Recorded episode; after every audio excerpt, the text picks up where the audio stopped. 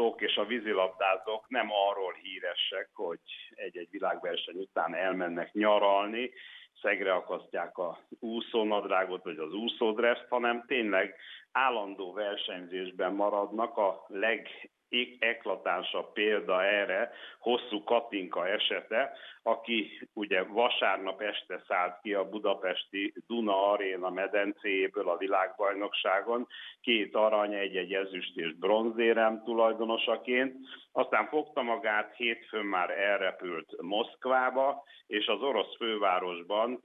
kedden és szerdán vízbe szállt a rövidpályás világkupa első állomásá kilenc versenyből áll ez a sorozat, és az elmúlt öt esztendőben hosszú Katinka mindig megnyerte a nők közötti versengés pontversenyét,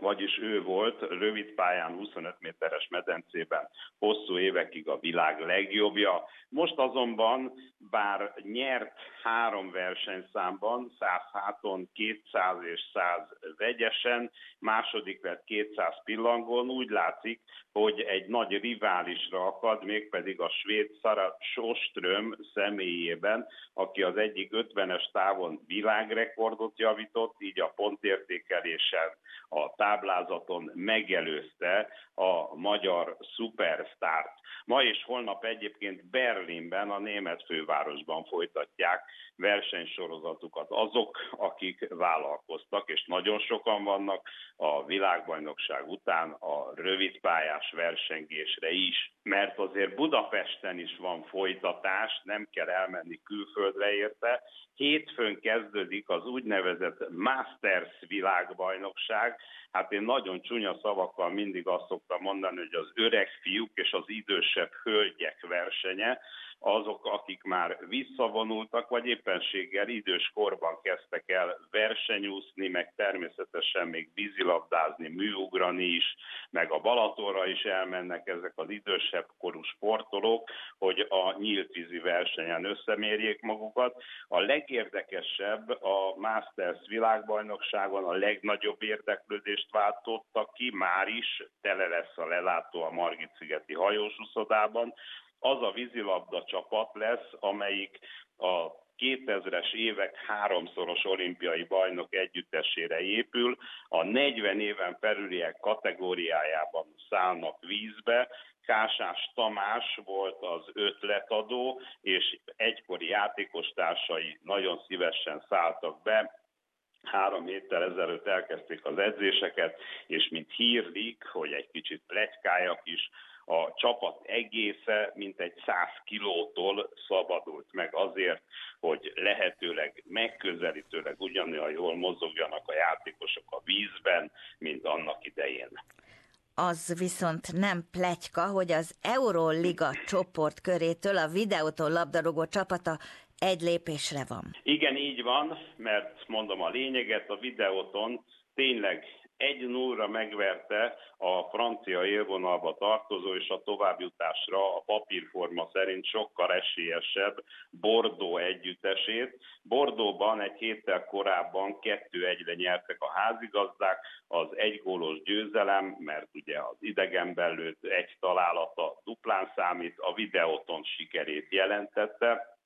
egy nagyon forró hangulatú mérkőzésen rengeteg volt a szabálytalanság, az első félidő hosszabbításában sikerült egy fejes gollal kiharcolni ezt a fantasztikus bravúrt. Azért mondom így, és azért használok ilyen jelzőket, mert egyáltalán nem vagyunk hozzászokva, hogy augusztusra az Európai Kupa küzdelmek, a Bajnokok Ligája és az Euroliga történetében a magyarok ott nyüzsögnének még a pályán, erről szó sincs, általában korábban kiestek az elmúlt években, most viszont a videóton készülhet az úgynevezett playoffra, vagyis azra az utolsó fordulóra, utolsó párharcokra, amikor eldől, hogy ki lehet ott szeptembertől a második számú európai futball kupa küzdelem csoport küzdelmeiben. Érdekesség, pikáns dolog abban, hogy a Partizán Belgrád a következő ellenfele a Székesfehérvári Gárdának, hogy a fehérváriakat a videóton most az a Marko Nikolic edzi, ő a szakvezetője a gárdának, amelyik éppen két hónappal ezelőtt Belgrádból, a szerb fővárosból, a Partizántól szerződött át Magyarországra. Ráadásul a videótomban még van két olyan játékos is, aki hajdan a Partizán Belgrádban tanulta a labdarúgás alapjait. A bajnokság is folytatódik a hétvégén, a Ferencváros javuló formában lévő együttese Debrecenbe látogat, és lesz egy szomszédvár csata, Újpest-Vasas párosításban. Nagy az izgalom, mert ugye bár megkezdődött az atlétikai világbajnokság Londonban. Hát olyan túlságosan nagy, azt tényleg nem mondhatom, még hogyha túlozni szeretnék, akkor sem, de azért meglehetősen nagy várakozás előzi meg a magyar atléták szereplését azon a világbajnokságon, amelyik tényleg elkezdődött tegnap az angol fővárosban, és sajnos nem túl jól kezdődött, és ez tovább lohasztja majd az érdeklődést az atlétikai világbajnokság iránt, mert Kővágó Zoltán az egykor olimpiai ezüstérmes diszkoszvető nem tudott bekerülni versenyszámában a döntőbe, a selejtezőket elrontotta, a sorban nagyon kicsiket dobott, és végül csak a 22. helyet szerezte meg. Érdekesség egyébként, hogy 16 magyar kővágó után most még 15 készül a szereplésre a világbajnokságon. Az elmúlt öt világbajnokságon nem volt ilyen népes a magyar együttes és már is mondanám, mert biztos, hogy az elkövetkező egy-két tudósításomban szó lesz róluk, Bai Balázs, aki a 110 méteres gátfutásban,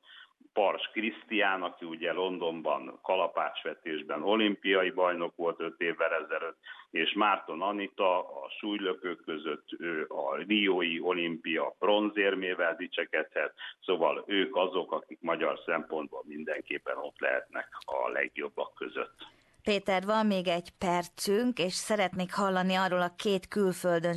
sikeres magyar sztárról, akikről érdekes hírek érkeztek. Igen, így van. Hanga Ádám kifejezetten a legjobb magyar kosárlabdázó, hosszú évek óta Spanyolországban játszik, és most azért került be, szinte óránként nem is naponta a hírekben, mert klubot szeretne váltani, egy baszk együttes játékosa, és szeretne elmenni a katalán Barcelonához, de óriási a kíséri az átszerzését, természetesen a pénz miatt vitatkoznak. Dárdai Pál ugyanakkor Berlinben a Herta labdarúgó csapatának edzőjeként már két és fél éve irányítja a remek csapatot. Fertétlenül sztárnak számít, azt írta róla egy szakmai internetes újság, hogy karizmatikus, ravasz, megfelelően kezeli a médiát, és tud nagyon kemény is lenni a játékosaival.